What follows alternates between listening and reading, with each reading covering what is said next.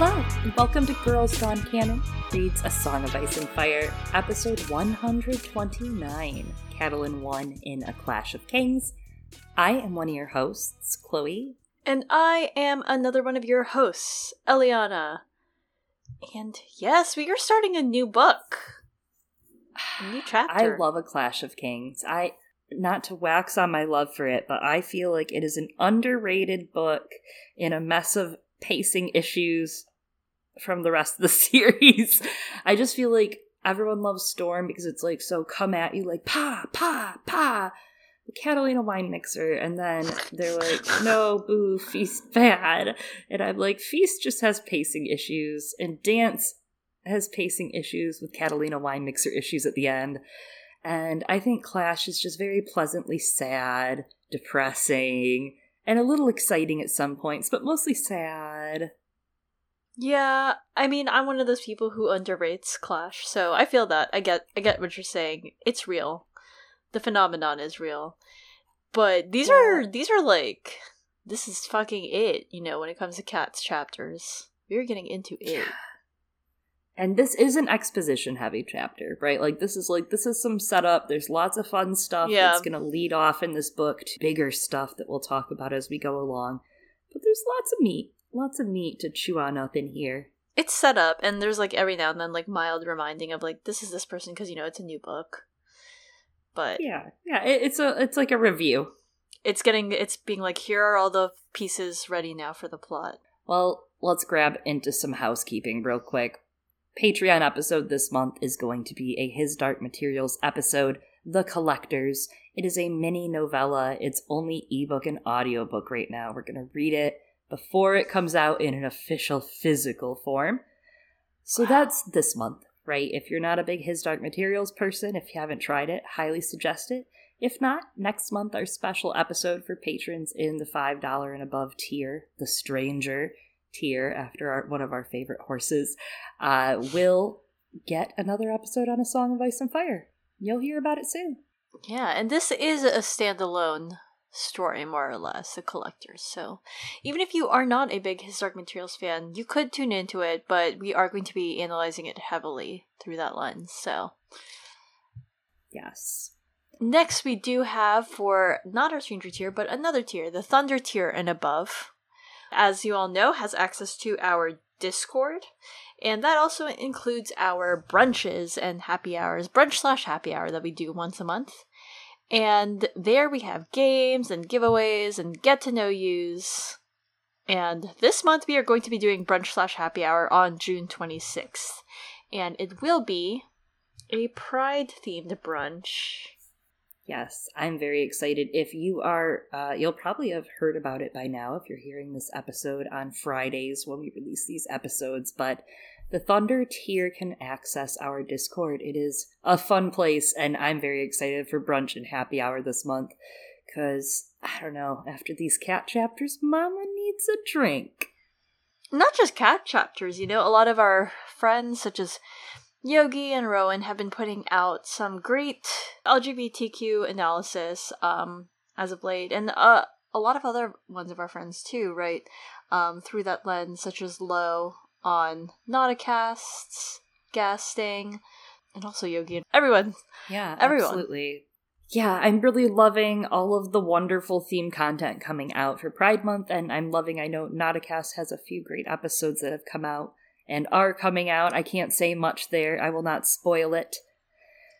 Let it be known, I will not spoil it. They've tried to get it out of me, but you'll have to wait and listen, or you can hop over to their Patreon and probably hear about it early too. So check that out. But I'm excited to see what comes up at brunch. I know we're going to have some wonderful, thoughtful, and colorful presentations, and I'm sure there's going to be some hysterical, uh, very funny presentations. I'm sure. I'm sure Oh, some ASWAP shenanigans might happen because that that happens. And I mean, and Jackbox games, right? especially with cunnilingus discourse happening as of oh late. my god.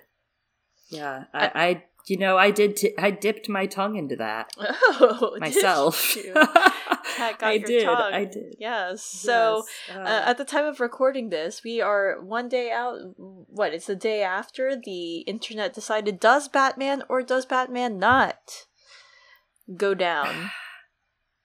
yes, on women, and I it- or It feels really topical. I know a lot of people feel like this is like some historian stuff going on in our episodes. First the pandemic, yeah. now this is historical. discourse. Yeah, yeah. This is This is this is historical. an historical moment. Uh, really, an homage to be to be laid at our feet. Anyways, We'll Yeah, talk about homages going on. later, but in actually a very different way, a completely different way. Yes. Well, we're here. You know, we're here at a Clash of Kings. And, you know, we used to do. There were, I think, a lot of great responses and emails and tweets of note, but I was too lazy to grab any of them this week. But we saw them and we appreciated them. You know, I think this week uh, we've we've had a lot of pressure lately. You know, some big chapters at the end of a Game of Thrones. Yeah. Uh, no pressure, no pressure this week. Just vibes, vibes all around. We're just gonna get into the nitty gritty kingship going on here. Yeah, we will come back to them. You know, I mean, it, it was a lot of work playing Raven last last chapter. You know, shuffling emails over publicly to different people. So, which blueberry? I'm excited though about our new our new fan friend service, DMing. like Tina's fan friend fiction. Oh my god, I don't know DMing. what's happening. Oh my yeah. god. Uh, but yeah, so as you all know, we are now starting Cl- a Clash of Kings for Catelyn, and um, we used to do book overviews, I guess, of the character arc. But I, we've been talking about these, I think, overall, and I mean, it all Catelyn's arc, it all goes together. You all know the themes from a Game of Thrones. You've seen the show the books were based upon. What what is the theme of Catelyn in a Game of Thrones? Suffering? I tried to love a motherless child.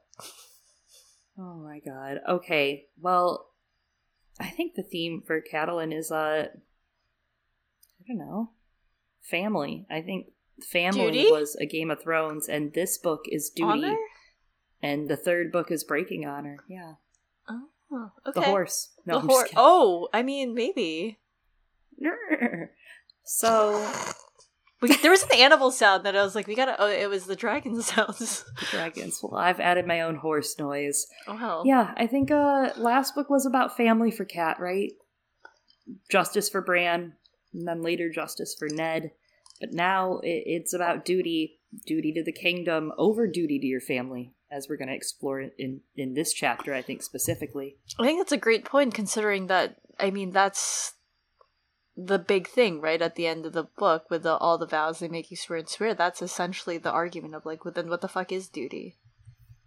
Yeah, I That's mean, even Robb point. himself has his own redux of that, right? When Mm-hmm. he comes distressed to his mother, saying, "I thought I was going to do better than this, and I guess I can't. I guess it's impossible because this chapter itself feels like checkmates. It feels like." Uh, it's unfair, right? Like it just Mhm. feels like ev- you're up against a wall everywhere you look, and there's no answer. And it turns out Mood. that's war, baby. That's war. It is. No, no, we've got a lot to slide through. This is what the seventh Cha cha this slide is the through. seventh chapter in a Clash of Kings, I think. So we've got to hit that It is. last Daenerys chapter. Uh, let's hit our lightning round and get into a Clash of Kings. Yeah. So, as you all know, a Game of Thrones, for- again, backtracking, a Game of Thrones, there's one more chapter at the end of it, right after Cats, which is Daenerys 10. And so from Daenerys 10, we're just going to quote the band Stars, uh, the song Your Ex Lover's Dead. When there's nothing left to burn, you have to set yourself on fire.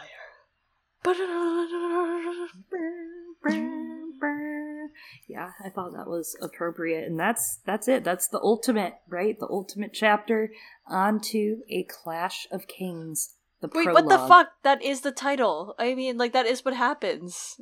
Your ex lover's Yeah, dead. your ex lover is dead. I told you. Shit. Yeah.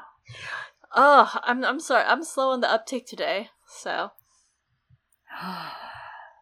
it took me. My that work took- is masterful, it- there's layers. There's layers. Is this a Davos chapter? Because you got no, no.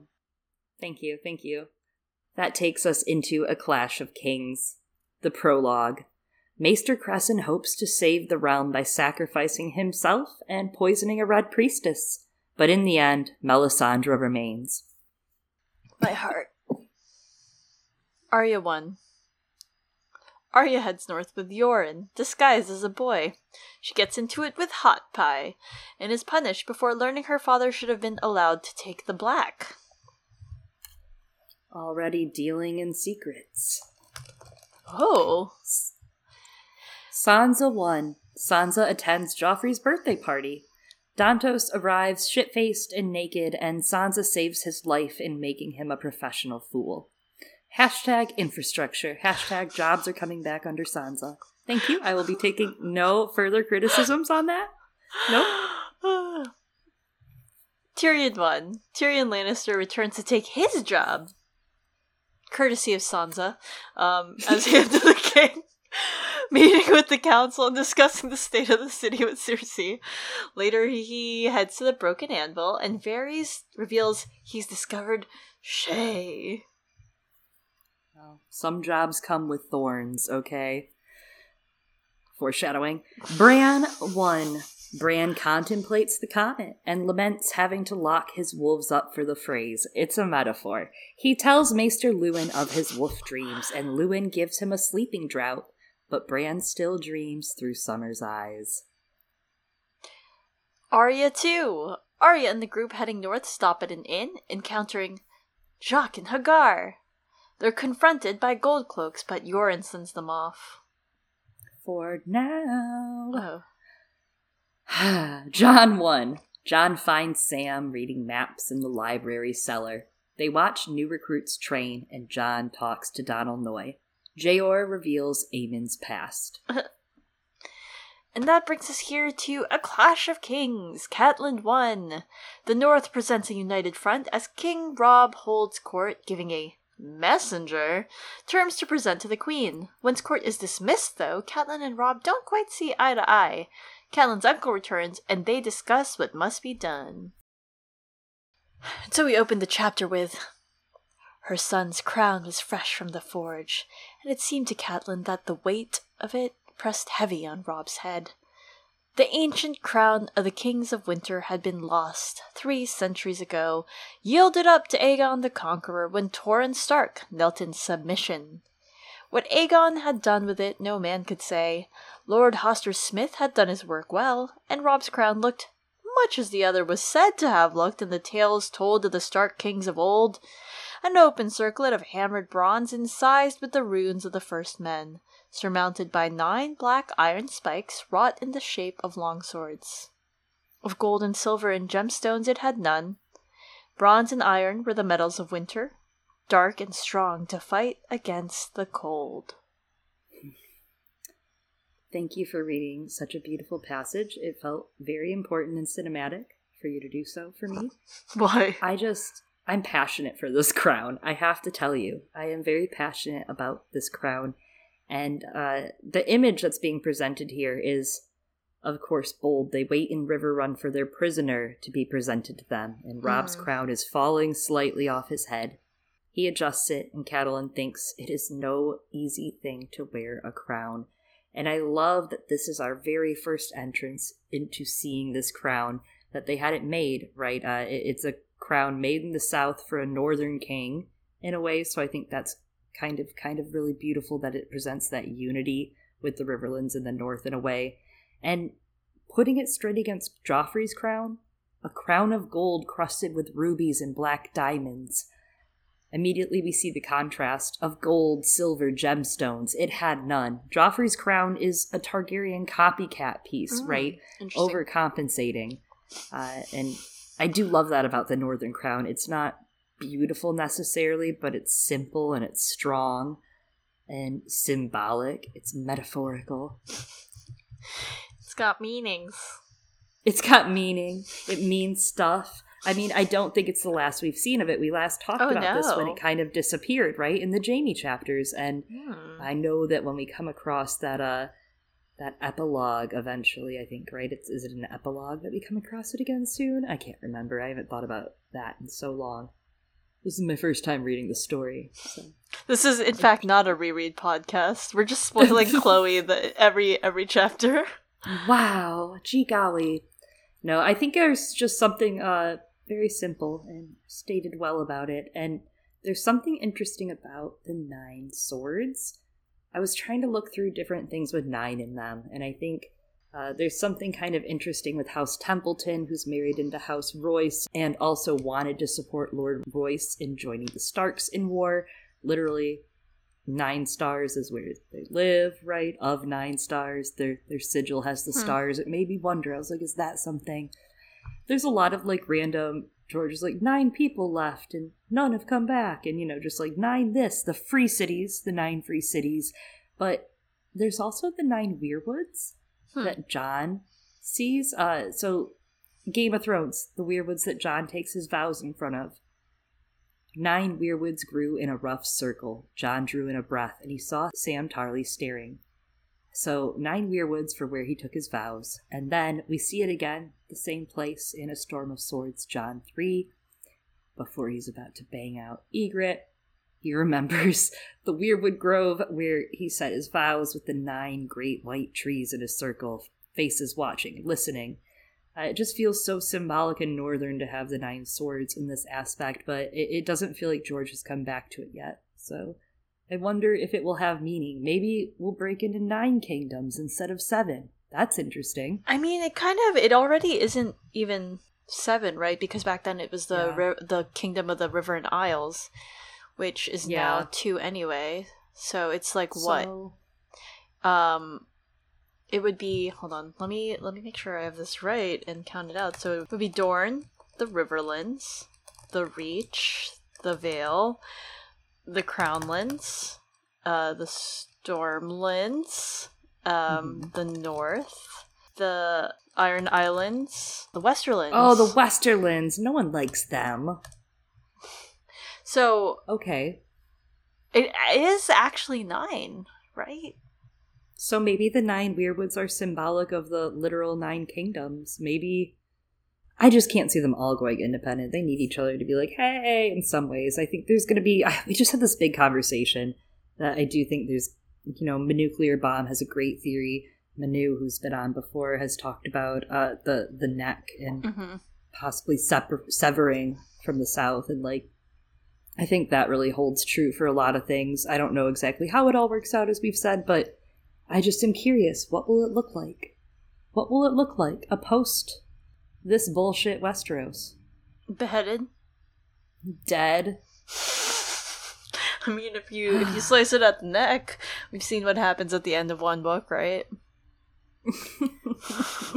Dad, no. But the last thing that I feel is significant about the crown is the runes on mm, it, right? Yeah. Uh, especially with Lord Royce being kind of a first men Vale House and their support of the Starks and wanting to have joined Robb. And, you know, their words are we remember. That's ominous enough. But there's a user on Reddit, knowing Nate, his name is, who pointed out this is the Royce rune pattern on Bronze Yohn's cloak in the show and armor in the books, and he posted the photo of it. Uh, it's one of the graphics that's been made as semi canon. Hmm. And he said, A few years ago, as something to do, I taught myself the runic alphabet huh. for Old English, That's starting cool. at the top right corner, going clockwise. I know, I'm like, I want to do this. It seems to say in modern English, written phonetically in runes, run before your blood runs. That sounds cool and ominous. I don't know that it's what I would put on a crown. Yeah, I don't know that this would have it, obviously, but that's interesting, and I wonder if, you know, maybe that those runes. I don't know. I feel like they're connected. Feels important. I don't know how. That's not my job. That's George's job. Don't come to me. More like rune before your blood runes. Oh my god. Okay. Okay. Uh, so let's get back to that crowd, right? And Robb wearing it. Yeah. So there, there's a lot of language in here, and I'm sure other people have talked about it.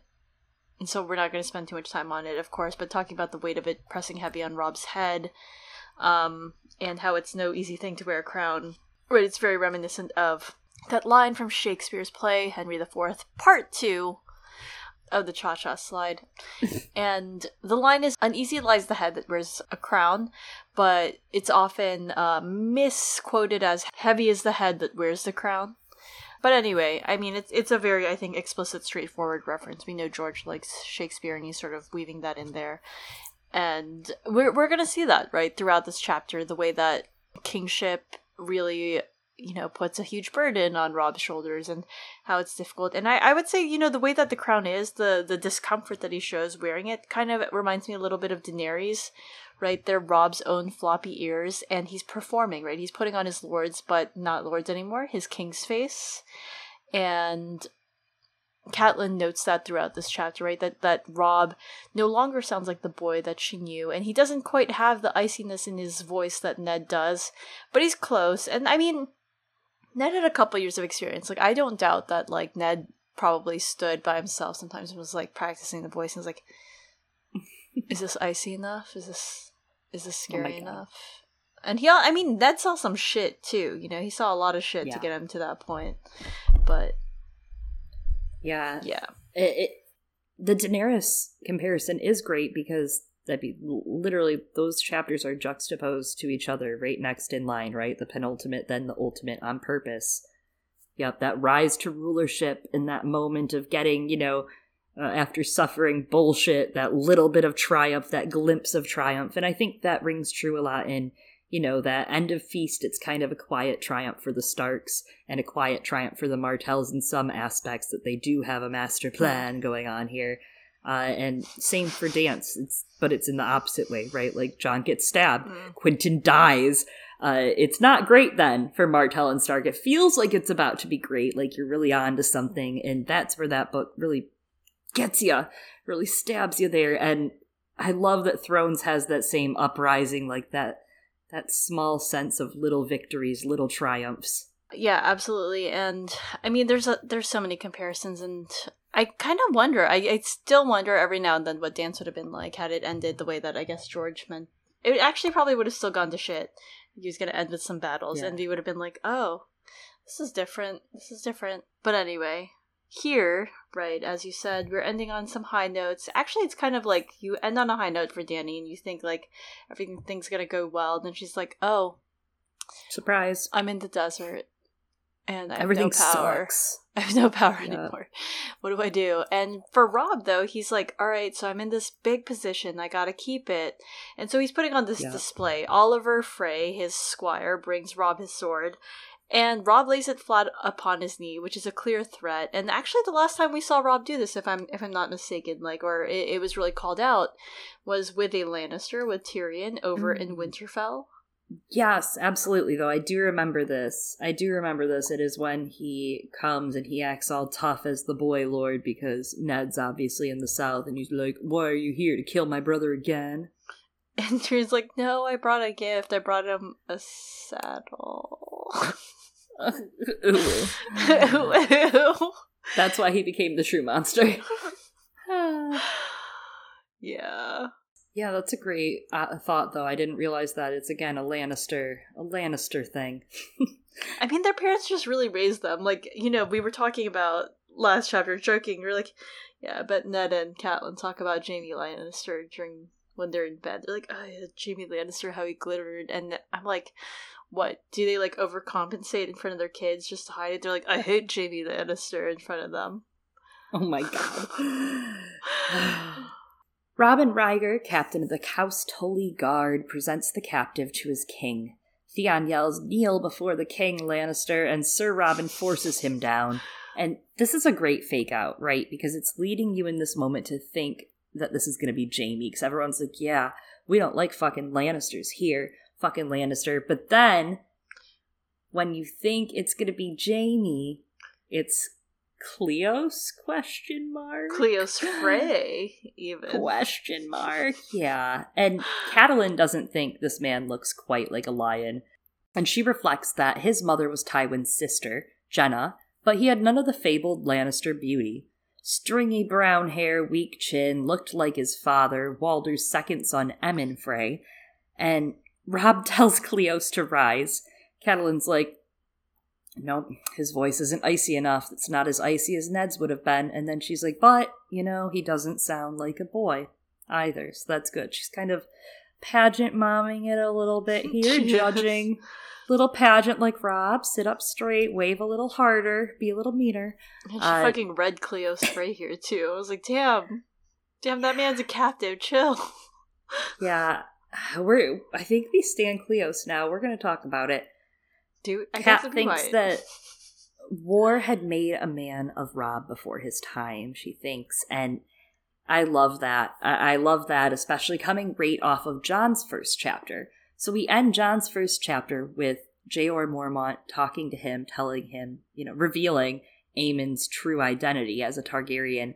And they kind of both sit there mind blown, right? And they're like, wow, could have been a king. And he's like, yeah, man, a king. Dude was like, nah, can't do that. So they talk about it. And then he gives Jon this monologue where he's like, a lord's one thing, a king's another. I'm sure that will come back. They will garb your brother Robb in silks, satins, and velvets of a hundred different colors while you live and die in black ringmail. He will wed some beautiful princess and father sons on her. You'll have no wife, nor will you ever hold a child of your own blood in your arms. Robb will rule, you will serve. Men will call you a crow, him they'll call your grace. Singers will praise every little thing he does, while your greatest deeds all go unsung. Tell me that none of this troubles you, Jon. I'll name you a liar, and I know I have the truth of it. Jon drew himself up, and then Jon says, And if it did trouble me, what might I do, bastard as I am? What will you do? Mormont asked. Bastard as you are? Be troubled and keep my vows. So, we talked about family versus duty. I hate you so much. Chloe, you did this about- to yourself. You didn't have to throw in a Jon line. All right, I'm gonna victim blame. Jo- I'm gonna victim blame Chloe. I never wanted it. Uh, I almost called you Joey, combining I guess Jon into your name. As we come off of talking about these themes that a Game of Thrones, Catelyn's arc was chasing family, right, and trying to keep and hold family, and that a Clash of Kings is the clash of duty versus that Mm. family. And here, Jon is dealing with that directly. Mormont is telling him, Are you really going to be happy, man? Because it kind of sucks. You can say it sucks. We all know this sucks. We all know what you have made to give up. You've already taken your vows, so what the fuck else are you going to do? Uh, and vows feel very significant, right? We're hearing a lot of vows going on. Soon we'll have Robb making Cleos swear a vow on his out- honor. I'm like, Robb, you better settle down because every time you point and make someone swear a vow, there are four, three fingers pointing back at you. I can't oh, count. He's got some fingers pointing back at him. Jon also, you know, ends up dying What? after breaking a vow kind of ish or planning to break a vow right? And uh in those very black and white terms. And I, I don't know i think it's interesting that he also will come back and likely be kinged as we know thanks to the hit tv experience hbo drama game of thrones that The Jon will likely the white wolf the king in the north.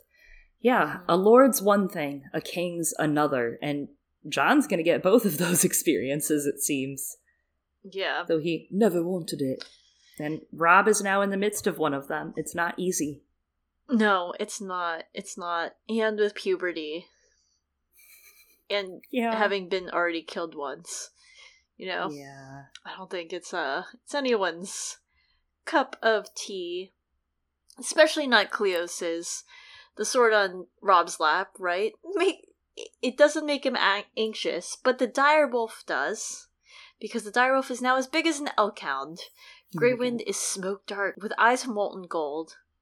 He's just sniffing around Cleos, and you know, I, I think things being of molten gold doesn't really bode well for doesn't really bode well for anyone apparently. Boo! No! Boo! Oh no! I'm not, it might didn't be meant think to of be. that. It might be meant to be. They're both like older brothers. I don't know.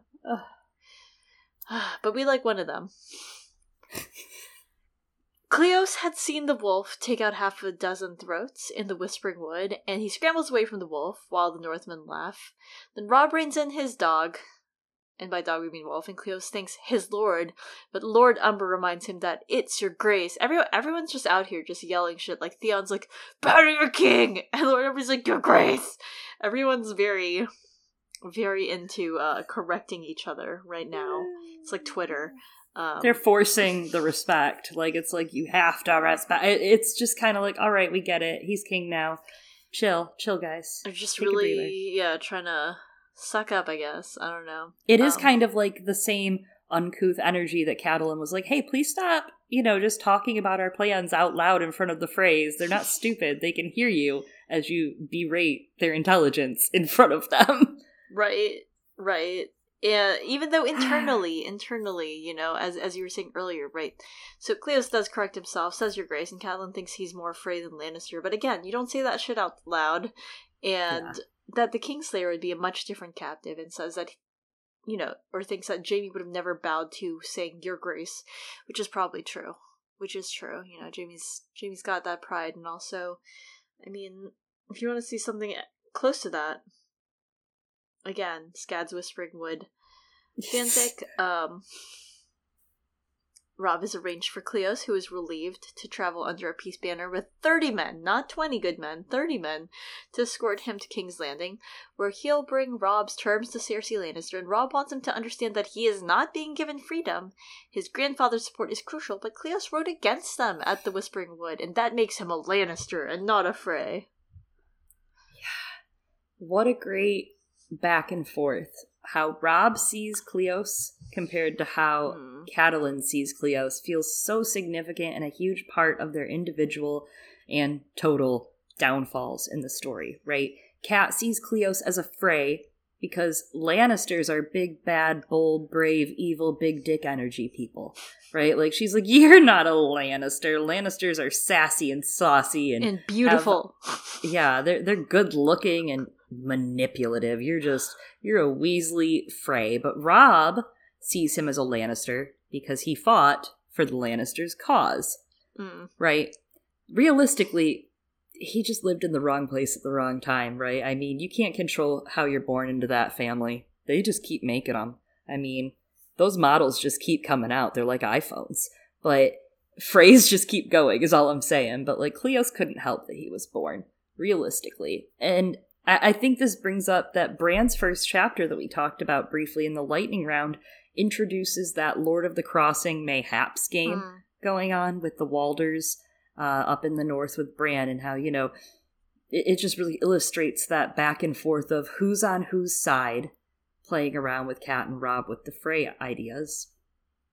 Yeah, it does. And I you know, we have joked about, but we are going to talk about Cleos like a little bit in this chapter, and I find him interesting, right? You were talking about one person sees him as a Lannister, one person sees him as a Frey, and I think he really embodies that theme of like, all right, so what makes you your family? That's that's a big question that the books ask, and that the war has ended up pitting him against his own family, right? If he's fighting for the Lannister side, then he's fighting against a lot of the Freys, and so, how does he choose which side to pick, right? And I think it's something that we're going to see in Jon's storyline, uh, since you brought Jon up, right? And you know the choices one makes. Aemon had to choose not to, right, uh, get involved in the Targaryen cause.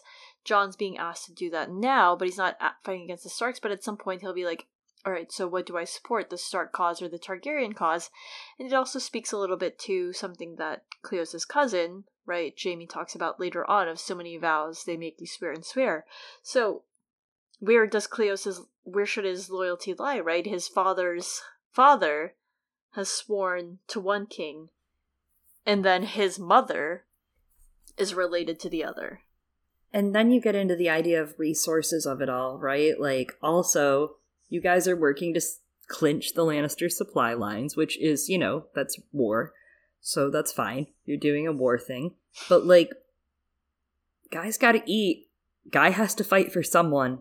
He was also just on the wrong side of the river, Yeah. you know? At the wrong time. I mean, he was hanging out in the West and they were like, get your ass in the saddle. We're going to war, kid. Uh, I mean, not kid, but you know, it- it's just like, I don't know, Cleos is, we're going to talk about him more. Again, Cleos semi stan account. I just feel bad for the guy because I'm like, I don't know, you, you can't help. Again, lots of kids born into these families lately. Yeah. All right. I do feel bad for him. Could have been anyone. I, I don't like yeah, I don't like support him, but I'm just like, damn, you got you drew shit straw.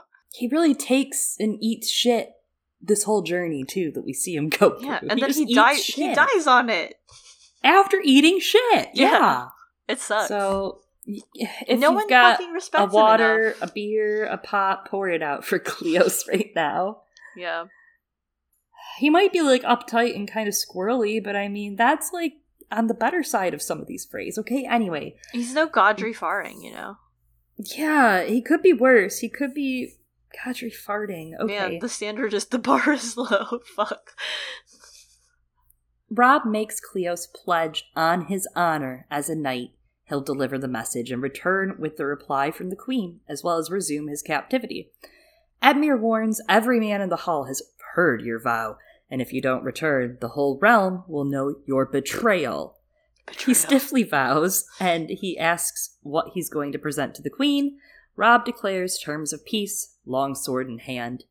Meanwhile, in the back of the hall, Catelyn sees Karstark angrily shove through a rank of guards and go out the door. Olyvar hands Robb his written list, who blows that off. If the Queen Regent meets Robb's terms, he'll sheath his sword and make an end to the war. First, she must release Sansa and Arya, fuck, providing transport from King's Landing to White Harbor. Sansa's betrothal to Joffrey will end. Cersei's cousins will be released, Willem and Tion, once Sansa and Arya are confirmed, returned to Winterfell. Eddard's bones will be returned, and he will be interred into Winterfell with his siblings. The men of House Stark who died in Ned's service must also be returned. Catelyn thinks living men had gone south, and cold bones would return. Ned had the truth of it. His place was at Winterfell. He said as much, but would I hear him? No. Go, I told him. You must be Robert's hand, for the good of our house, for the sake of our children. My doing, mine, no other. So we said this before, right, during the Game of Thrones chapters, and something that we were talking about last chapter was Catelyn sort of taking on the guilt and internalizing things that weren't necessarily her fault. Maybe maybe to feel some control over it. But I do want to remind everyone that yes, Catelyn did at first tell Ned, "Yo, you're gonna take this job," but she was also the one who fiercely advocated after Bran's injury and kind of seeing like mm, things seem different now that Ned not go south. Yeah, maybe you don't take this new job and you stay with the fam real quick and we, we keep everyone here to heal. Yeah. Well, rip. Literally. So, Robb continues on. You think there's just one demand? No, there are many. All right. Eddard's sword must be delivered to Riverrun, and then the queen will command her father to release the Stark captives from the Green Fork, and that in return, Robb will return the captives he had, except for Jaime, who will remain hostage for his father's good behavior. And then Catelyn watches Theon's sly smile, and that's how you know this was not a good idea, wondering what the young man was thinking, because she thinks that Theon had a way of looking like he knew a secret joke that everyone else didn't, and Cat never liked that look. So we're starting to get a lot of setup for Theon here, right? For the Theon chapters, which you can all go listen to because we covered those before. Uh, the final demand is a pretty big one.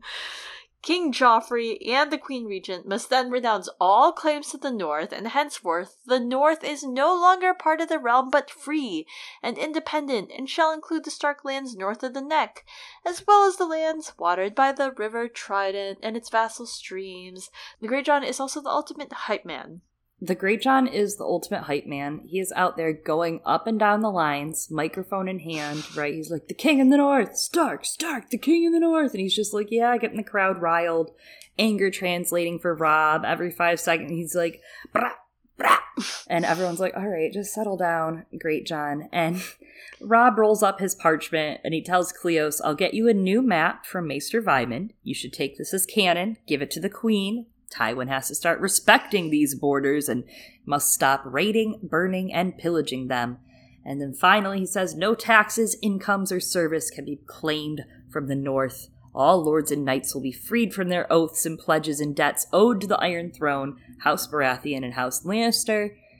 And then he's like, PPS. The Lannisters will also need to deliver 10 mutually agreed upon highborn hostages as a pledge of peace. They'll be treated as honored guests. PPPS, two will be released annually as long as the terms are kept.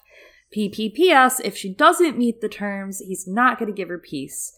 And then he whistles, beckoning Greywind forward, who is snarling. He has not eaten this afternoon. Robb's, you know, in meetings all day.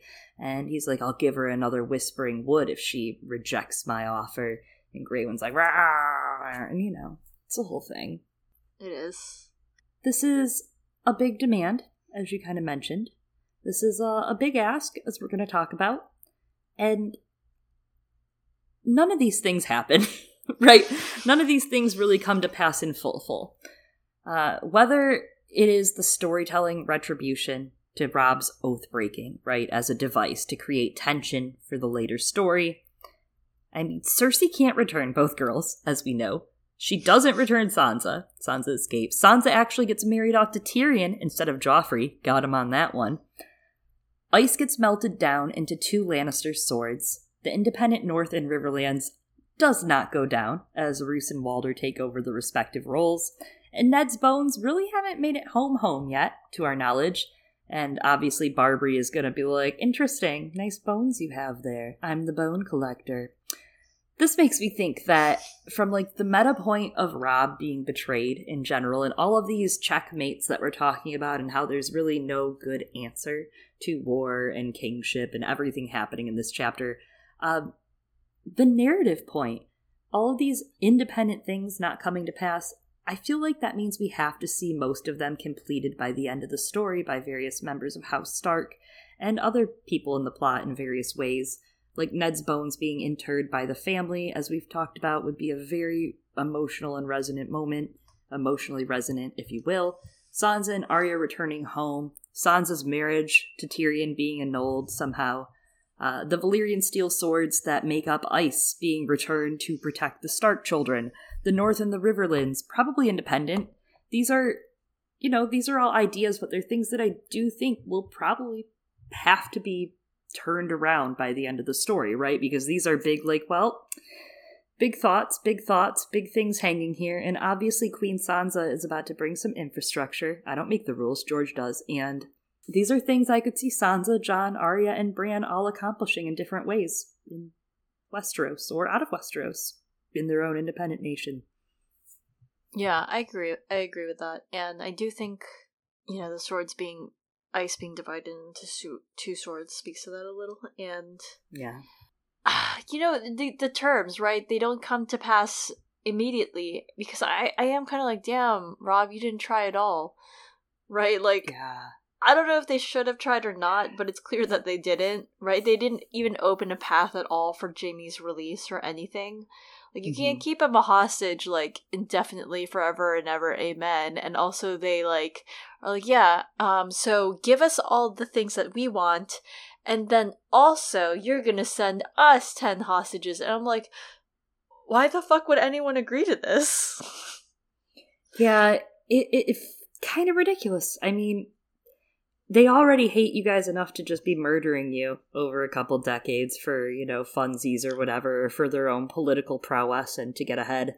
And circumstantial and incest. So, like, they're already cool with just, like, throwing people down or, you know, like chopping their heads off publicly. And right now it's just the Starks or the Martells in the past, but it could be you tomorrow, you know, is the message, I guess. But, like, I get that. Like, I'm like, yeah, it's bullshit. They murdered Ned. That that's bullshit. I get why you wouldn't bend a bit, but they also, on the other hand, already don't care about trying to kill you all. So, why do you think these? I, I guess it's diplomatic, right? Like they want to start negotiations high, get bitched down a little, but it, it does become, as you said, you can't keep him indefinitely, and it gets to a point where it's like, all right, Chekhov's Lannister, you needed to make a decision about this already, and now you're losing men eventually over it. You know, like you sit on it way too much. You needed a plan. And to be fair, they really shouldn't have made any sort of like, we give in till the Blackwater. They should have waited, mm. but that's. But they wouldn't. They didn't know that. They can't. Happen. They also couldn't.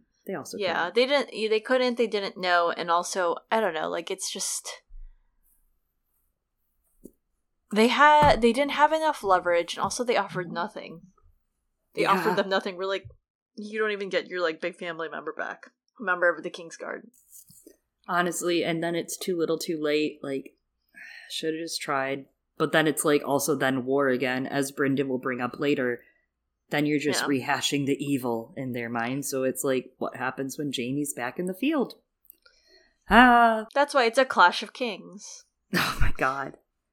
Cleos agrees to deliver this message. He's going to ride at first light. Robb commands he's given a meal, clean clothing.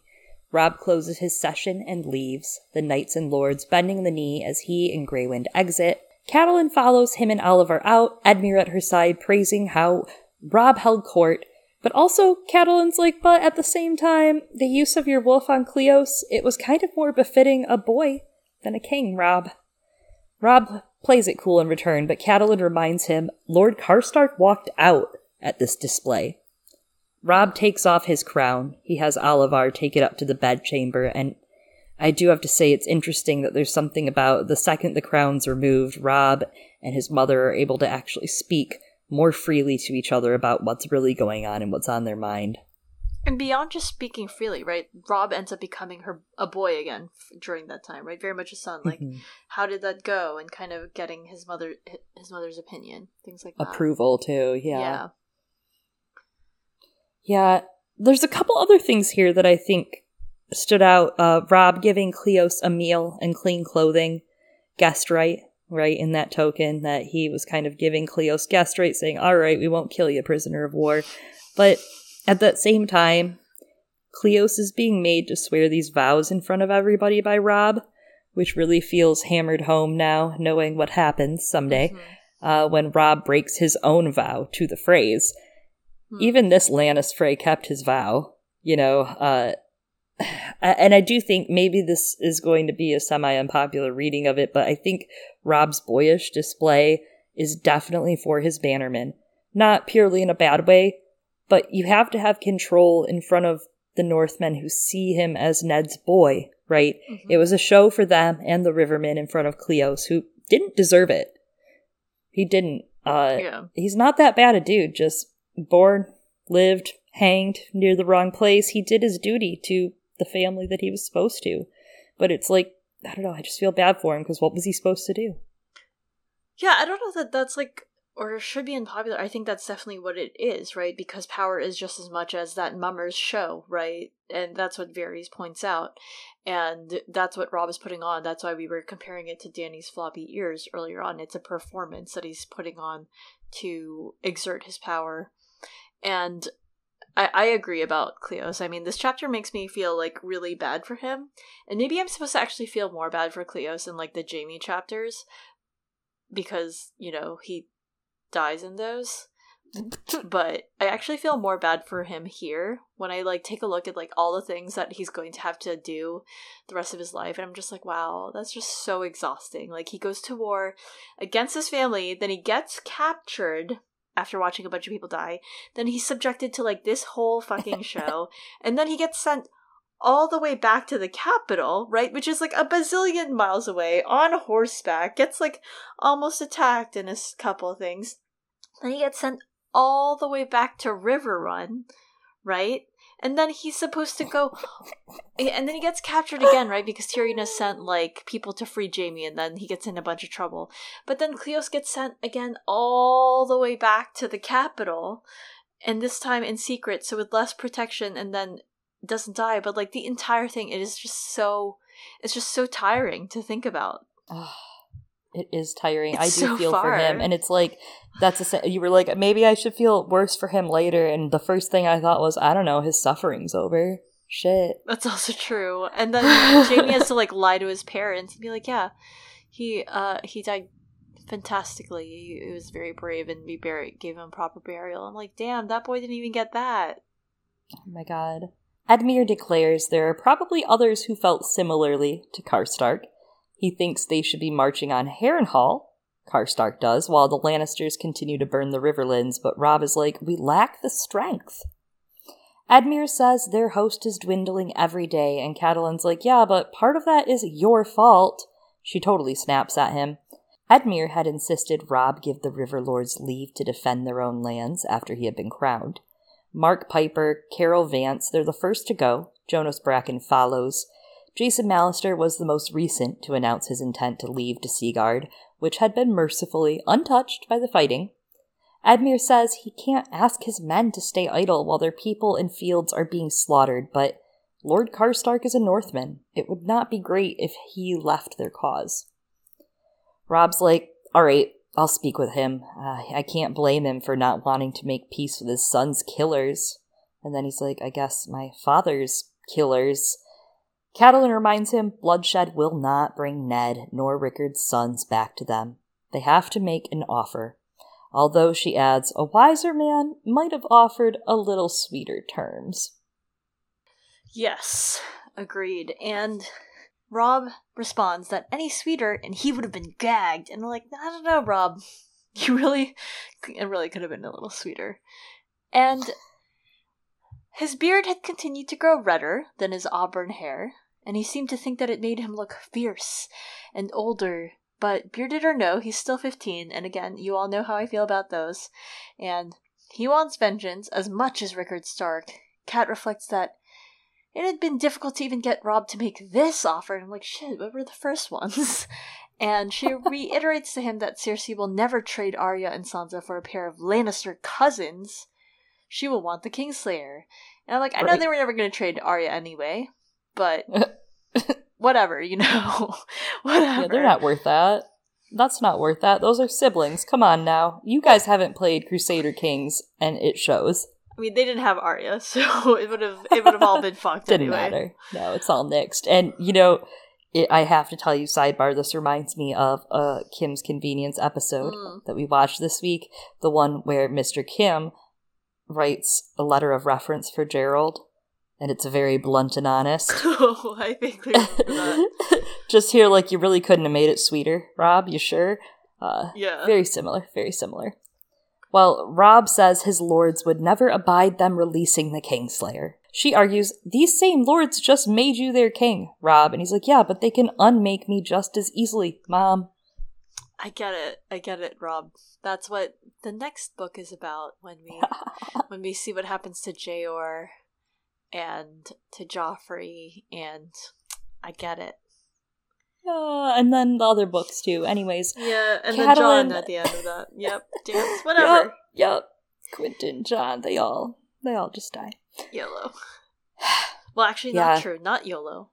Not YOLO. Uh, well, Jon, yeah, yeah. And Cat. Catelyn says if this crown is the price to bring Sansa and Arya home, they should pay it willingly. And then she starts to say, if Jaime is murdered in his cell while still prisoner, men will say, and he cuts her off and he's like, that he deserved it. You might want to watch what you say, Robb. Be Uh. careful what you say, because that could happen to you one night.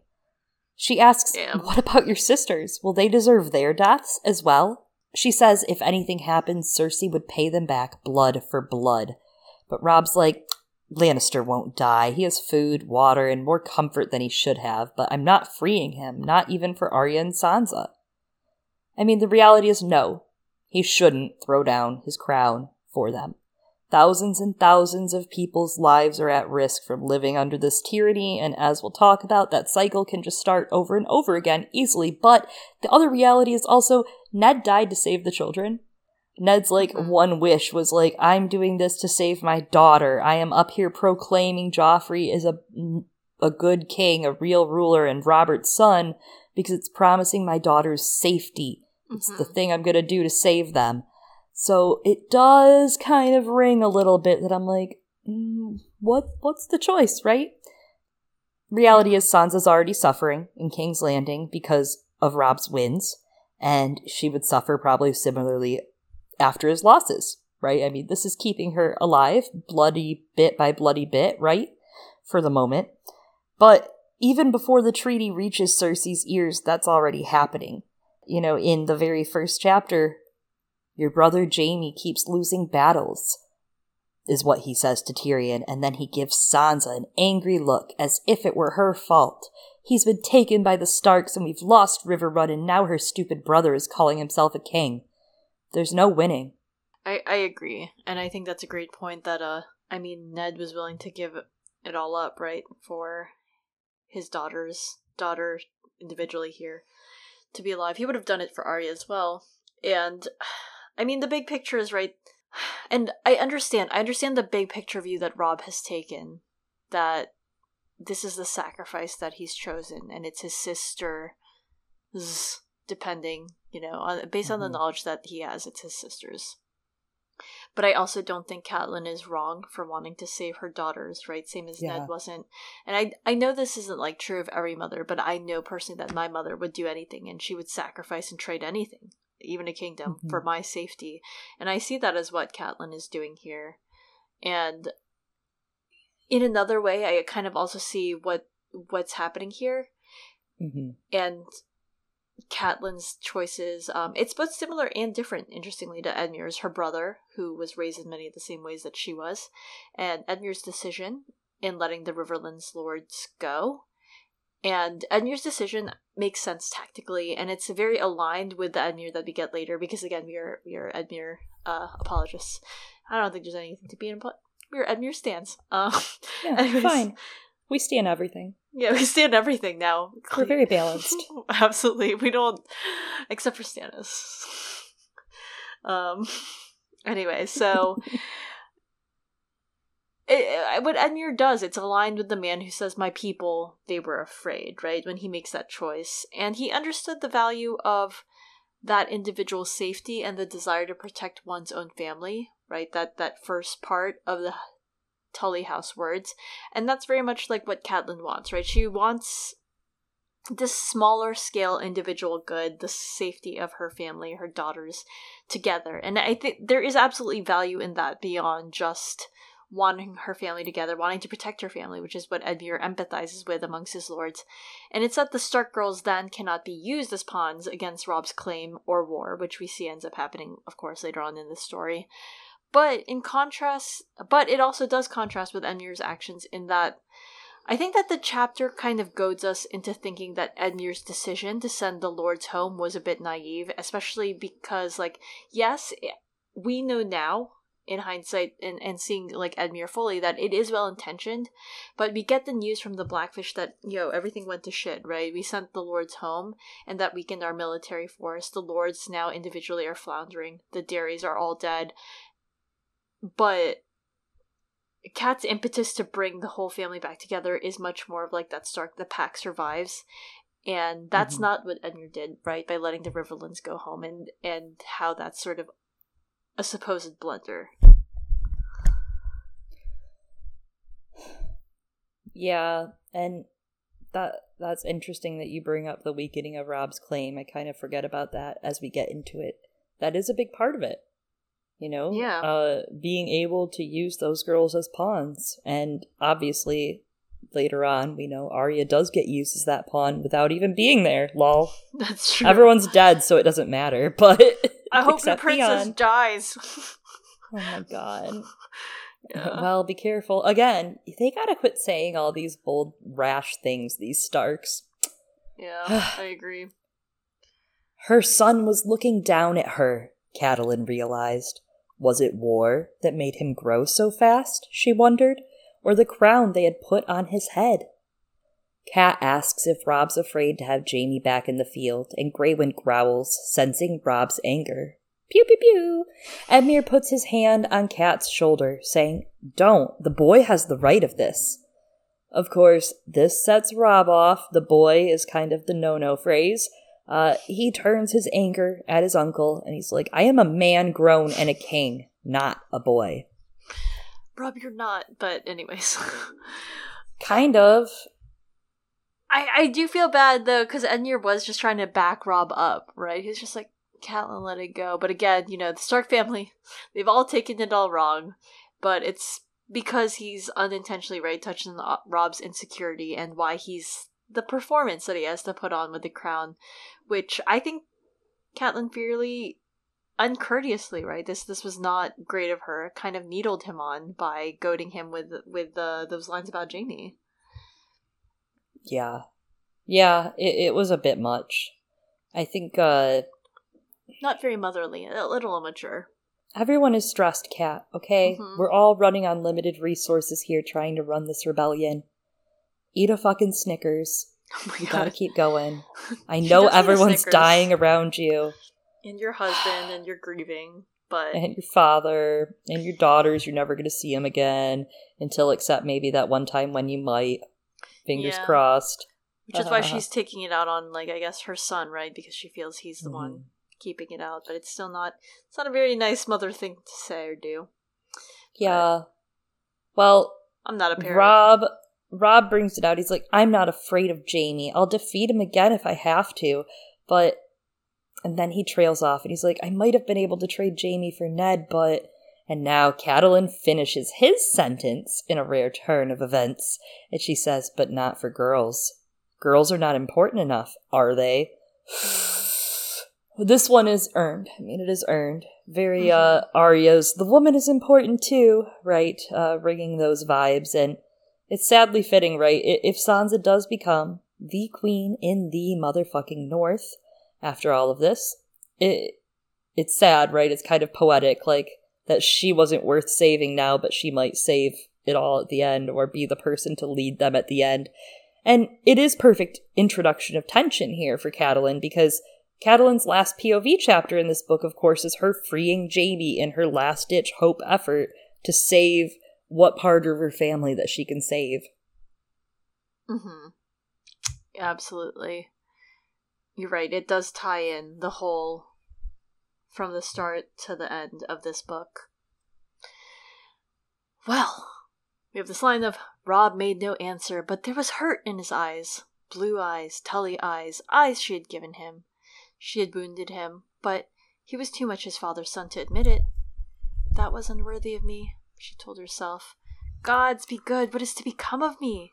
He is doing his best, trying so hard. I know it, I see it, and yet I have lost my Ned, the rock my life was built on. I could not bear to lose the girls as well. and I get that. I, I really do. And Robb says he'll do what he can for his sisters, but I don't know. The terms that he offered doesn't really feel like it. And it, he says if the queen has sense, she'll accept the terms, or else. And again, I'm just like, what the fuck does that mean? Why? The terms make no sense. Like, What are you gonna do? Bark at her? Right. Like he's like, if she has no sense, I'm like, no, if the queen has sense, she's not gonna fucking accept this. This is these are ridiculous terms. Also, Anyway. he's totally missing the fact that, like, Cersei's narcissism at adoring having a miniature girl in an unfortunate situation to eat the misery off of. Like, Oh yeah. Cersei loves it. Sansa's her buddy, man. She's like, oh, you're an annoying little dweeb, but I kind of like bullying you day and night and emotionally abusing you. she likes to project. She's projecting on Yeah. Sansa. No one ever lets her project for that long. That's true. Except for no, Jaime does. Yeah, but he learned. Slow learners, but they learn. Oh my god. Alright, anyways, so Robb turns the tables back to Catelyn, asking if she's certain that she won't go to the twins while the warring happens, because he had hoped that Catelyn could help her choose a bride of the Freys when the war is done, but Shut up, Robb. Yeah, right. But Catelyn catches Dick. on that truly, she's like, kings don't want their mothers at court, especially mothers that tell him what he doesn't want to hear. And so she just responds with coolly with, "Well, Robb, I think you're old enough to choose your wife without me." And so he insists then instead that Catelyn go with Theon to escort the captives to Seagard, and then find a ship home to Winterfell to Bran and Rickon, who need her. And so again, she reads the subtext here of he does not need her. She had actually, though, turns out, planned to stay at Riverrun, besides, with her dying father. And then Robb kind of like mentions, semi threatens that he could command her to go as king. This is a little petulant thing. As, Yeah. ki- as king, I could. like, okay, Robb. Ugh. Okay, settle down, power hungry. You just got this crown. Don't lose it in a day, bitch. Your mother is not too old to. She's really not shit. too old. She's not. there is something here uh, that that reminds me so much of Joffrey and the way his relationship with Cersei has been highlighted. Yes. The language feels connected also with how Joffrey actually speaks to Sansa in the first chapter. Joffrey turned his head. What did you say? Sansa could not believe she had spoken. Was she mad to tell him no in front of half the court? And of course, he comes back and says, Did you say I can't? Did you? That I can't, you know, and that like kingly little thing going on. Definitely some young boy kings that are uh, still coming into their own here. Mhm. I mean, Cersei did just learn firsthand that you can't control your king's son, right? Like, when sons turn into kings, things change. And when Ned's head rolled, she learned that one for sure. She was like, wow, I've been outdone at my own goddamn game. And now Catelyn's learning that same lesson after Ned's head is rolled. Yeah, the power dynamics shift, right? From the Mhm. usual sort of parenting one. And I mean, like, I mean, in general, right? It shows you that your teenage rebellion is hard on parents, especially when your teenager is not just rebelling against you, but launching a large scale political rebellion in general. And if you guys like that, you should definitely read his Dark Materials because Mm. Just you wait. There's war against God. Attack and dethrone God. Anarchy isn't easy, Mom. This isn't a phase. Ugh, it is tough. It is tough. It is. Catelyn ignores this and she's like, interesting threat. Gonna keep glossing over that one. Moving on. She quips, she's like, I'd rather you send someone else to Pike and keep Theon close to you. And he asks who better to treat with Balon than his son. She lists pretty much every man under the sun who would be better than Theon. She's like, what about that guy over there? He'd be better. he reminds her though, he's like, Theon saved Bran from the free folk in the Wolf's Wood, and we need Lord Greyjoy's ships. And she's like, yeah, but you'd acquire them faster if you kept Theon hostage. E.g., look at the Iron Throne. Uh, with Sansa, she tries to explain Theon's been kept a hostage for good reason. Balon can't be trusted. He may aspire to wear his own crown again. So, for what it's worth, this isn't just like Catelyn butting in. This is also Ned's take, like straight up Ned's take. Ned knew and insisted Theon needed to be watched. He said it to Catelyn before he left. From this day on, I want a careful watch kept over Theon Greyjoy. If there's war, we shall have sore need of his father's fleet. Yeah, absolutely. It is it is as you said. Yes, it is Ned's orders. And as we know, right? I mean Cat is right. Ned is right. They are both Mhm. right. Um, but also I think that Robb's decision to send Theon to the Iron Islands actually shows how much he is both like Ned and Cat, how much he is their son, but in different ways. Because I yes, Ned would not have let go of Theon, right? But if you look mm-hmm. at like Robb's own circumstances, right, Ned ends up on the path that he did because he chose that path out of love, and it's clear that Robb loves Theon like his own brother. Yeah. You know, you know, Ned dies out of love for Sansa, like family, and Theon's like family to, to Robb. And I mean, look at the other huge mistake that Robb makes in his life. It's also born out of love for his other brother, Jon. He marries Jeyne so as to not make a bastard Mhm. like Jon. So that's that's part of his impetus being like, Theon would never betray me. But also for Robb to send Theon away and trusting in Theon to fulfill this really big, wild negotiating ask, sending away this hugely important hostage. I mean, that's also very much like his mother and what she does at the end of this book. Yeah. And maybe if he had put in like some foundational, like, when you do this, I have big plans for you. Maybe if he had maybe put some incentive carrot in front of the horse there, reminded him how much he loved him, you know, like the uh, High School of Thrones series. You're my bro, bro. Uh, I thought was- that was a good reference They here. should have called it We Do Not Party Rock. I still stand by that. It should have been We Do Not Bro. Anyway. We, we do not, bro. Yeah, I, I don't know. I do think that maybe some foundation could have been laid for Theon not to believe all of his father's negging when he shows up. Like, there's the fact that obviously Asha's uh, ambiance, we'll call it, is a little threatening to Theon, who has been away for so long. And also that Theon's like desperate for love, uwu. So I'm just like curious. I'm like, if only you had laid it out a little more foundationally for Theon and maybe made a convincing case for what he was doing and how much you loved him, Robb. Yeah, I agree. I mean, it could have stood up to it. I think it would have made Theon's decision harder, but I don't know. Could have offered him Sea Dragon Point or some shit. That's true, right? Uh, Yeah. he could have offered him, but you know, the catch is he has to get Sansa back. He could have offered him Sansa's hand. I don't know if he would have done that because technically Theon is a hostage and therefore that is lower. But Mhm. you know, emphasizing that, but at the same time, is it enough, right? Because we see Yeah. it's something that we discussed at the end of our Pentos Patreon episode how the desire and the chase for love when you're denied it is such a big driving factor for characters and for Theon Yeah. he very so much clearly craved a father's love especially his father's love and and approval he craved that Mhm. family and obviously the Starks were never gonna be that for him even if Robb felt that way about him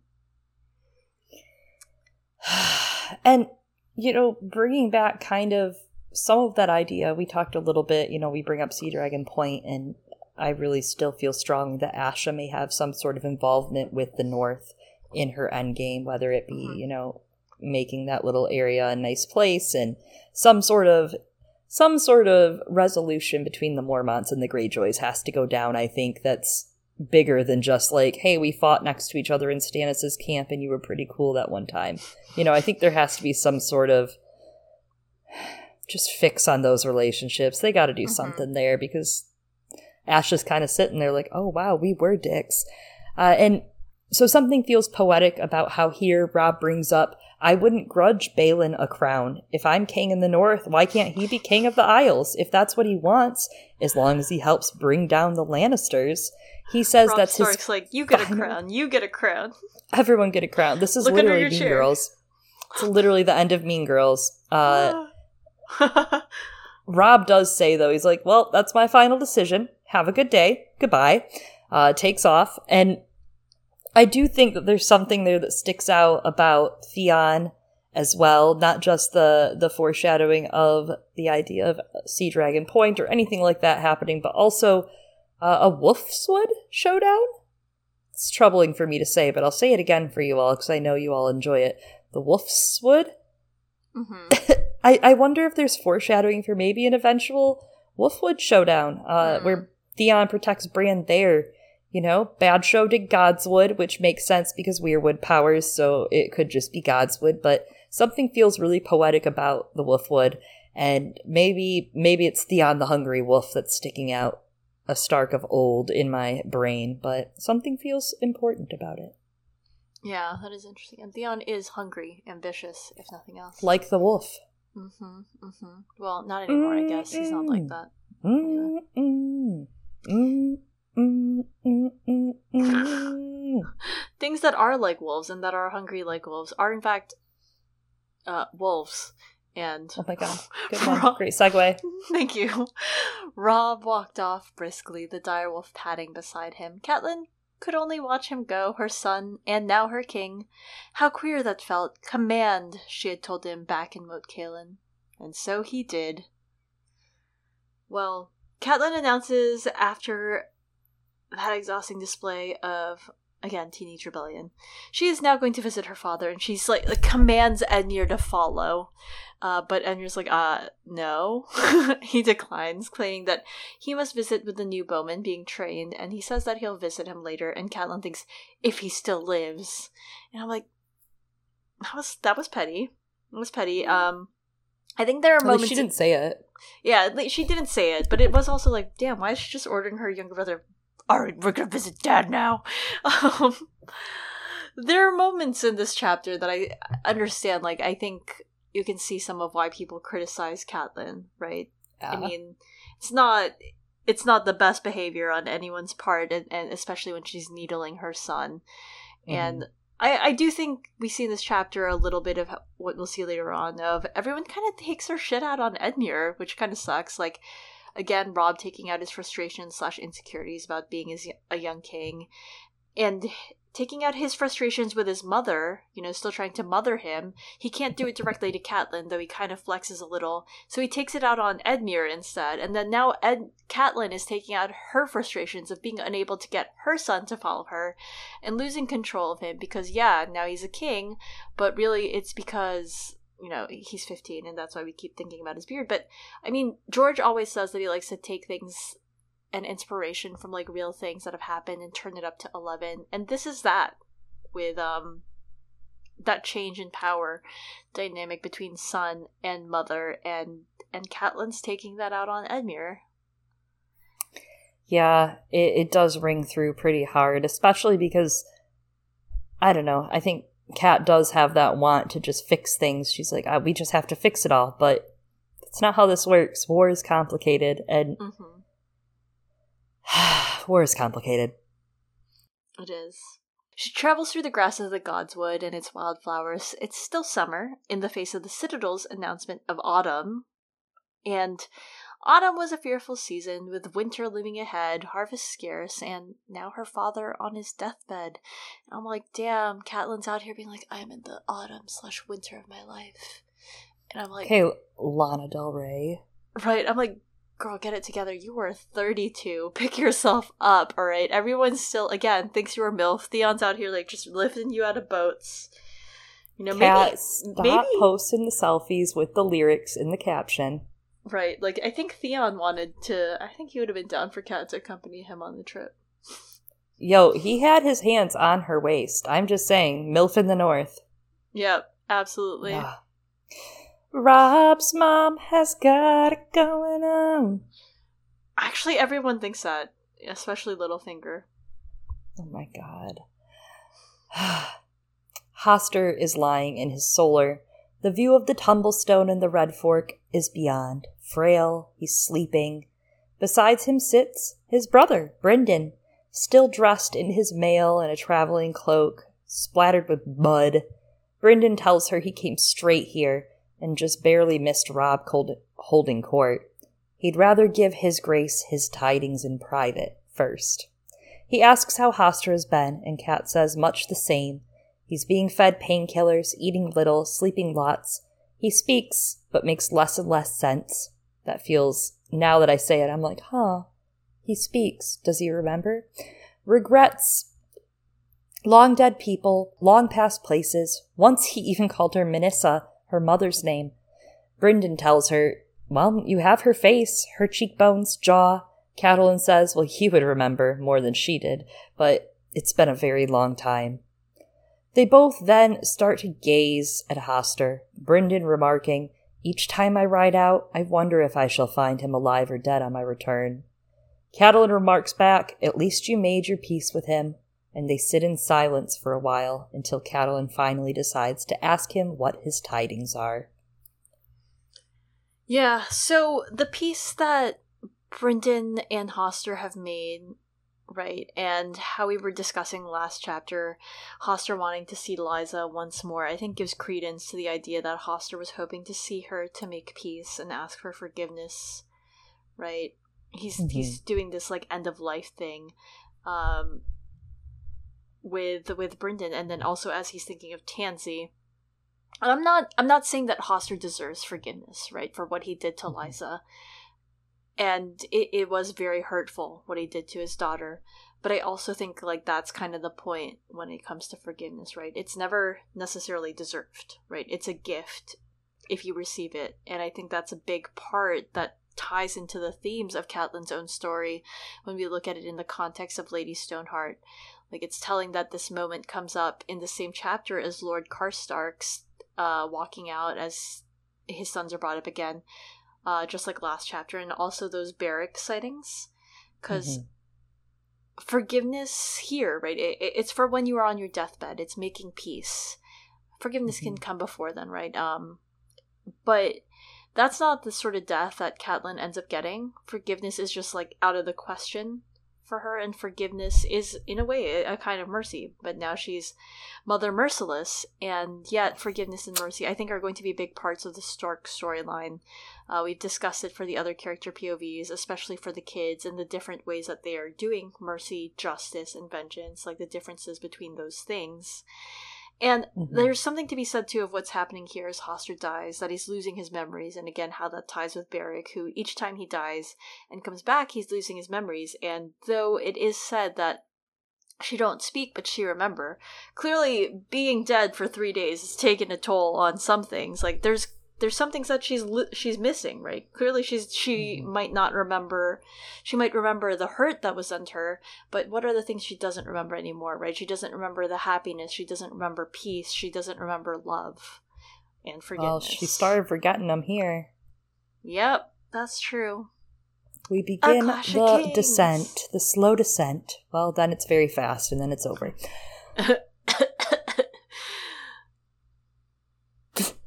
Well said all around, Eliana. Thank you. and then it's over, then they died. They head outside of the solar to the stone balcony, and Brynden frowns upward at the red streak staining the sky. He says his men, much like Varys called it already this book, call it the Red Messenger. Catelyn says the Greatjon told Robb the old gods have unfurled a red flag of vengeance for Ned, but Edmure thinks it's an omen of victory, a red fish with a long tail, tully colors, on blue. Catelyn sighs. She knows crimson is a Lannister color. But Brynden says it's not crimson, nor is it the tully mud red. It's blood smeared across the sky. She asks, Our blood or theirs? But he responds, No war has ever had only one side bleed. I want to give a big congratulations to Brynden Tully for saying in one line what we were saying last chapter about peace. Thanks, bro. Uh, He says it better. yeah, right. It's almost like it's a thing that George meant for us to get. Anyway. A theme. what? There, those are for eighth grade book reports. That's pretty much what this is. Hmm, interesting. interesting of you to say that. The fighting, already bloody in the Riverlands, has moved south to the Blackwater and then north across the Trident, almost at the Twins. Marq Piper and Karyl Vance have won small victories, and the Southern Lordling, Beric Dondarrion, has been raiding the foraging parties and vanishing. Burton Crakehall had been heard boasting he'd slain Dondarrion until he let his column into one of his traps and every man was killed. Suspicious! Cat remembers that some of Ned's men were still with this Lord Beric and says, May the gods preserve them. Man, and if she's lucky, of course, with her preservation talk, uh, they might, because Beric's red priest who rides with them has been helping the preserving process, we hear, Hmm. Thoros. We also hear in the prologue that Beric Dondarrion is gone missing, some say dead. So these are our actual very first real, how many lives does this motherfucker have? Notes. Exciting to actually find him alive and dead in the next book. Yeah, and interesting, we of course get that through her daughter, through Catelyn's daughter. Mm-hmm. Mm-hmm. Brynden swats all that aside, though, and remarks that the Sattertails are the River Lords. Rob shouldn't have let them go because now they are scattered like quail. Weak instead of united. Jonos Bracken was wounded fighting in the ruins of his castle, his nephew slain, Tytos Blackwood had defended his land, but the Lannisters had taken all of his stores of food and his animals. The Darry men recaptured their lord's keep, but held it less than a fortnight before Gregor Clegane took it, putting them all to the sword.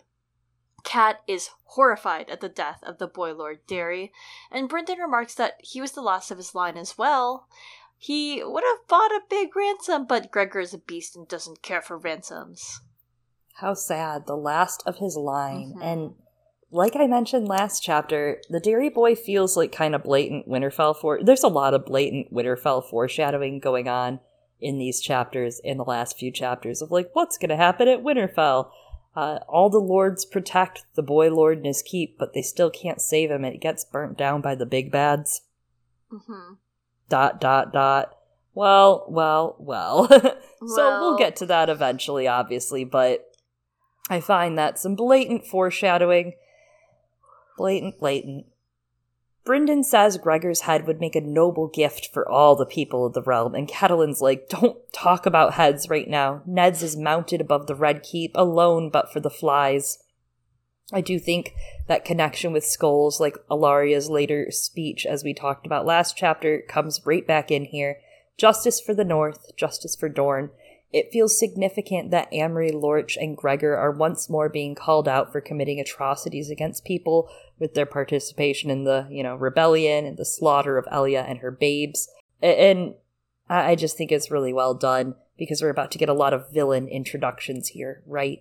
And Mhm. Catelyn goes back and forth. She says Clegane is nothing but a cat spa ha, for Tywin. And she thinks Tywin is the true danger, which, true.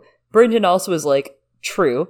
But he reminds her Tywin hides in Harrenhal. He sends his dogs into the field. Amory Lorch, you know, Gregor, and also a sellsword out of Qohor, who'd sooner maim a man than kill him. Ah, ah, Hmm. ah. Is that foreshadowing? Ah, ah. Yeah, it is. It is. I don't know him. I don't know him. It is great. The introduction of Vargo. I, I think that significance of these henchmen, though, right? Uh, Mhm. He didn't really have a lot of big bad henchmen fully, fully screen ready or page ready here. So Gregor and Amory are obviously the significant ones, but at the same time, that might be an effective gardening. But also, when they die, war doesn't stop.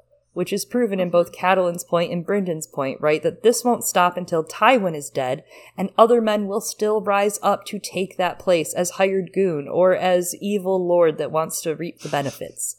It feels really important, right? Because as these men are killed, wars continue on. Vengeance is, uh, not really being acquired for House Martell or House Stark or the Riverlands in the face of Gregor being killed and Amory Lorch dying. That's very true. And yeah, no, I, no, I absolutely agree. As other people, right, from the horrors that they commit are turned into their own sort of monsters and broken men. Ugh, And- it's a bigger systematic problem. Zombies. It is cyclical. Oh, yeah, that too. I forgot that. yeah, that's also part of it.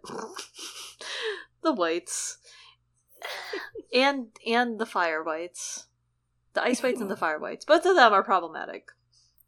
It's a lot of a lot of zombies, different kinds. Exciting. Oh, and Gregor Gregor Clegane, his own Whatever kind the of fuck he is. Yeah, Robert Strong zombie. He's a, He's a dark zombie. elf. anyway, so these men are out here now, burning the Riverlands when Catelyn says, when Edmure hears this, he will rage. And Brynden explains, well, the problem is that's exactly what Tywin wants. He wants us into battle. And Catelyn thinks Robb will grant Tywin that wish then, that the other lords will urge him on after his two victories, and that the way the men speak of him, he might have been Aegon the Conqueror reborn. I'm like, well, they're wrong. That's dumb. Because if Robb were like Aegon the Conqueror born, then he would just take two wives, right? Uh, and it wouldn't just be Jeyne, and then we wouldn't have any of this red wedding nonsense. Yeah, That would cut through all the red tape. Obviously, yeah. Absolutely, cut through the red wedding tape, yeah. The Blackfish says, well, those men are fools for egging him on. They should never Yeah. give the enemy his wish. Tywin wants them to march on Harrenhal and all of its tall towers in pride. And then we get Harren's story, Harrenhal's story. Harren plunders his neighbors, thousands of captives and slaves. They all die after making this crazy keep for decades, and he ends up getting roasted anyway by Aegon. And we have this line Harren and all his line had perished in the fires that engulfed his monstrous fortress, and every house that held Harrenhal since had come to misfortune. Strong, it might be, but it was a dark place and cursed.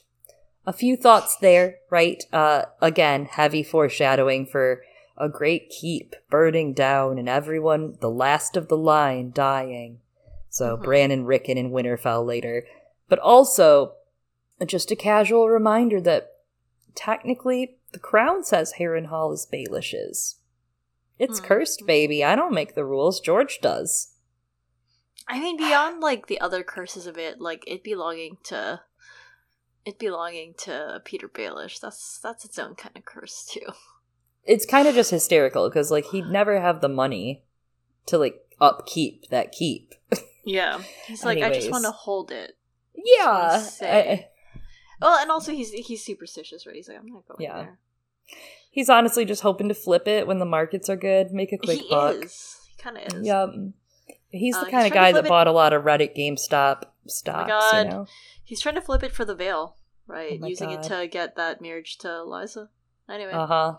Yeah, he is honestly, he is one of those great sources out there that is just buying up housing in the middle of this crisis in Westeros. Mm, Well, I also really, really like, I do have to point out, strong it might be. Mm, Ah, ah, like the strongs. Ah. yeah, I don't know if Larys it's actually really a connection. I, I it could just be before. Maybe he had them written by then. Who knows? He might I, he might have like been like I like that idea and then and then took it from here or something. Yeah. What if I continued the idea? Okay, maybe, maybe. Wordplay. I don't know it. Catelyn says that she doesn't want Rob to die fighting a battle in the shadow of that keep, but they have to do something, and I find it kind of fascinating. Um, that the lack of connection that Cat and Brynden show when it comes to Harrenhal, which likely has to do with George's gardening, and he didn't really think Ah. about it like that deep yet. But if I'm not mistaken, Harrenhal was the seat of Cat and Brynden's maternal Mhm. line, so you'd think that there'd be a little more emotional connection or impetus to wanting to take back Harrenhal, but um, I maybe maybe had George written these moments, these these scenes, uh, today when when more things were fleshed out, but I don't know. I do think that this is, I, I mean, this is the only chapter we really get that much detail about Minisa besides when she talks to her father, I guess. But it just doesn't Hmm. really come up. And yeah, Arya definitely has some better connections, but there really isn't any like, she looked up at the keep and thought of her mother's ancestors or blah, blah, blah. There's also the fact that, like, she's technically a Whent cousin. We got a little Tywin Joanna sitch going on in that marriage, right? Oh, okay.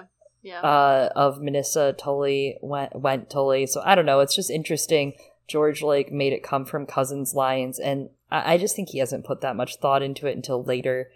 Like there is definitely a lot in here that makes me think like, look, if my tinfoil about the Kettleblacks being the Whents, you know, my my favorite tinfoil comes true. And the things that thematically are true about it that I mentioned back in the Jaime chapters are true maybe George will give a shit about the Whents, right? Like maybe that will Yeah. really come in handy for Sansa, who, I mean, straight up, Brynden says right here, you, Catelyn, have the cheekbones and the jaw of your mother, who was a Whent. And Sansa does look a bit like her. yeah. I mean, when the time comes for the books to come out, Oh my god. we will find out. Well, Brynden agrees that, yeah, Robb probably shouldn't fight for Harrenhal right now, and soon, because a new host is being gathered at Casterly Rock, commanded by a Lannister cousin, Stafford, Joanna's brother. And Brynden says that Stafford is old and dull, but has a son who's more formidable, Daven. Aw. Yeah, it's kind of funny that Brynden's like, ah, the brother who was kind of his equal, right? Like, Stafford would be Brynden's equal ish on that side of the family. Like, ah, that's the brother to Joanna, or the brother in law to Tywin. Uh, and he's like, no, he's old and dull, but Daven, Daven is more formidable. And I really do like Daven that time we spent with him in Jaime's chapters Yeah, with his right. long, winding beard and his, uh, that he grows. And uh, it's interesting that here he's like, oh, he's more formidable, because I'm like, oh, he's just a boy. He's silly, yeah. And he gets Darry. Oh, yeah, good point, good point. It all ties together. It's like it's all one story or something. Well, Brynden says to make no mistake, because Tywin is not the Kingslayer, and he will take his time and wait for Stafford to march before he ever has to leave Harrenhal to attack Robb. But Catelyn says, unless he had to face another threat, like, oh, King Renly. So we end this chapter with. He'll want something, though. He'll want what kings always want, she said. Homage. If you give a mouse a cookie. He's gonna want to wear a golden rose crown. And a glass Ah. of milk. Oh my god, yeah, for sure on that. Oat milk for me, please, if we're talking about me as King Chloe here, but So it's I- breast milk? I'm into uh, oat milk, thank you. I think Renly probably would be into oat milk too, now that I say it, or cashew milk or something crazy, but I love the closing of this that he'll want what kings always want, she said, homage, especially after watching Robb in the beginning of the chapter give his men homage in a way. Hmm. In A Song of Ice and Fire, it's used as a formal public acknowledgement of feudal allegiance. Uh, this is something historically that was also done. You know, you'd pay kings homage when they came through. They roll through. It's like when Sansa and Joffrey just showed up on the doorstep of some unsuspecting villagers and were like, get us drunk on the Trident. Give us homage. So what's crazy is I looked into homage in the books. It's used like 40 times in the books. I've dissected all of the very important times it's used to refer to kings. But significantly, it begins in cat chapters. Marillion says he meant to sing an homage to her beauty and loops back around uh, with this chapter, right? Her saying kings want homage, and then in the Renly chapters. It comes back up in Qarth with Daenerys, with the Qartheen, and wanting to pay homage to her and her dragons. And there are some instances throughout Sansa chapters in Storm and Feast, and also Ironborn chapters demanding homage as kings, but it comes back super strongly in A Dance with Dragons. You'll never guess this one, Eliana. With Stannis. Who? Stannis. Who? He puts the Stan in Stannis, so we don't have to. Uh, I mean, unsurprising. King Stannis, if you will. I won't, but his Okay. absence is very strong in this chapter. Uh, this time through, I'm like, wow, that's right. Stannis is very quiet. He's making quiet money moves at Dragonstone. And honestly, he's already made his decision regarding Robb back in the prologue, right? He says that Robb is a green boy, another false king, and he's like, I have to accept a broken realm.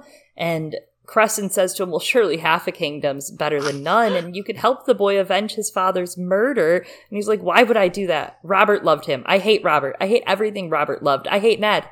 Uh, Robert loved Ned. so we jealous. know how he I feels. want to be Ned. also, like the boy's named after Robert. Come on now. Yeah. yeah, that's Uh, true. It's all awkward. But also geographically, there's something here that makes sense. Like out in Dragonstone, they've heard that Robb's king, but here in Riverrun, they have not heard anything about Stannis yet, just more of Renly, right? They have the news and the scoop on Renly, uh, who declared first. So they haven't been following the Stannis uh, affiliate tweets very quickly. And geographically, it makes sense, but it also kind of reminds me a bit of the Greens versus the Blacks, right? And how Rhaenyra was kind of left out of the council making the decision all of a sudden while she was, oh, you know, birthing. And while the Greens were plotting with their Golden King, e.g., Renly, it brings up those vibes. Here we go with Stannis and Renly coming to the fray, to the phrase, to the fray, Whoa. and Whoa. to spit a phrase. Whoa. Geographically makes sense. Yeah, I'm on fire. Yeah, you're and- you're rapping. It does rapping, feel right? like this is is this Lin Manuel? It does feel like this. These are the last chances, right? Like last chances for freedom. Unfortunately, for the Stark reign going on right here, and they don't know it. We know it. They don't, since this is a Mhm. reread. But like all the cards are about to fall really poorly against them, and this Renly thing, and Robb's refusal to bend, like the iron in his crown, unbending, unyielding Mm. uh, their un, un their inability to make any si- kind of deal in the early days is pretty much what doomed them. I mean, Tywin had to get rid of him eventually. Yeah, yeah, and inability to get and to make any deal, and that he just thought that he just knew better about everything, right? He, in terms of offering these like, again, shit terms, not trying to Yeah. get anything, I guess, out of that Jaime situation, and also sending Theon and yeah, the Renly and Stannis stuff. Which I mean, he can't help that Stannis has like a complex about Eddard Stark. I mean, you pointed out, right? Robb's named after Robert and then and then soon comes into possession of his brother's son that is named after Eddard. yeah, And like, I mean, you can't hold Robb. You can't hold Robb accountable for like your older brother, but it.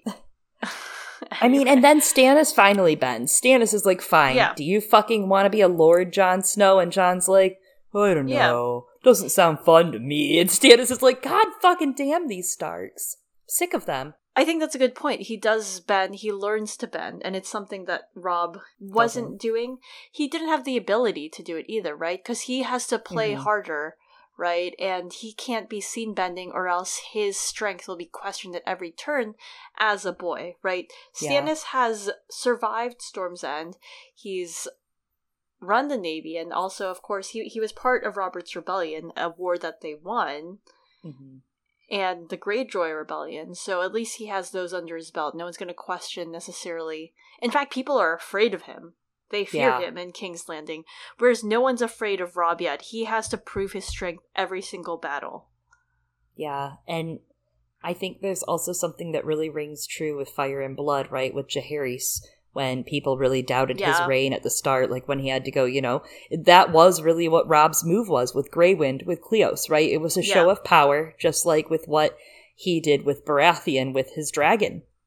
Yeah, absolutely. Wow. It it is uh it is tough. It is tough being 15.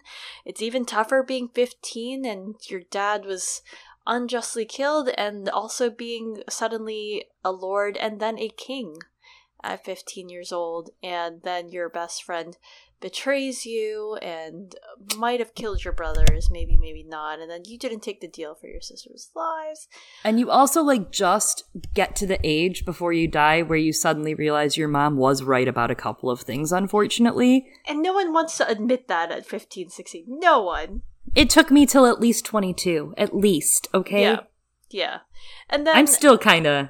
Eh. Yeah. And I mean, at least Alicia uh, eventually had his first kiss and got laid, so he's got that, and he's got a cool dog.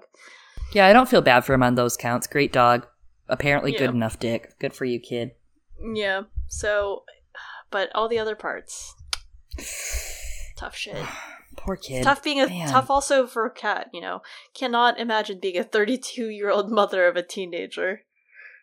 You know, as Cat would post on her Instagram selfies, we were born to die. Yeah. It's another Well- Lana Del Rey joke. Thank you. I'll be here all night. Oh no, I know. Oh, good. You couldn't even give me a sympathy As- laugh. Jesus. as as uh as you know, Catelyn would post on her Instagram, blue jeans. Oh my god. Um, I don't actually remember the rest of the lyrics. I Northern know that part. Independence Day. Tell me I'm your national anthem. XOXO, Catelyn. Oh, okay. I don't know. Well, thanks Oh, for joining us on our very first chapter of Catelyn's in a Clash of Kings. We uh we're we're rounding out here. In a few episodes, we'll be halfway through the the year of Cat, the nine oh. months of Cat, the pregnancy of Cat.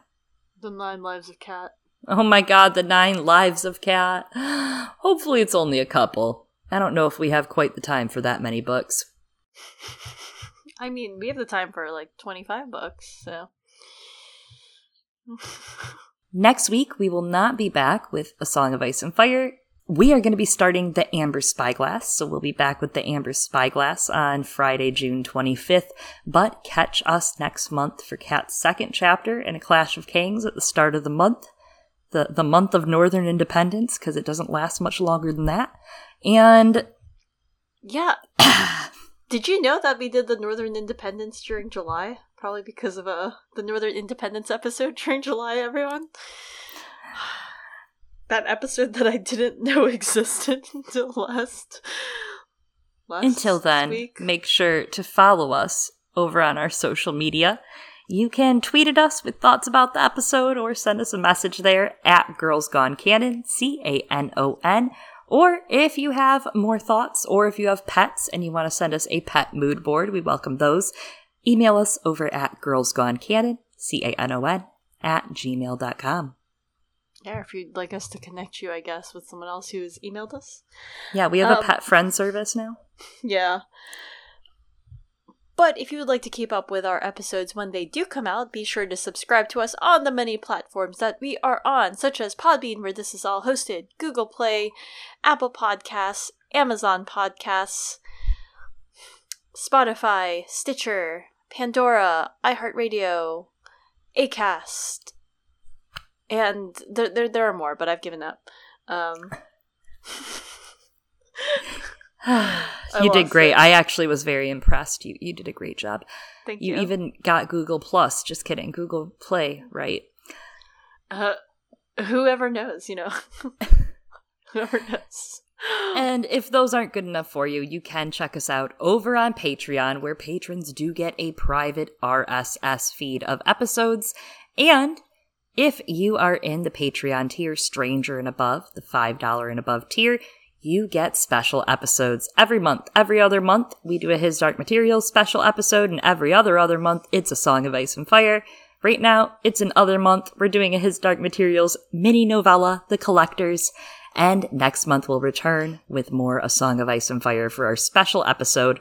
But until then, I have been one of your hosts, Chloe and I have been another one of your hosts, Eliana. A clash of kings.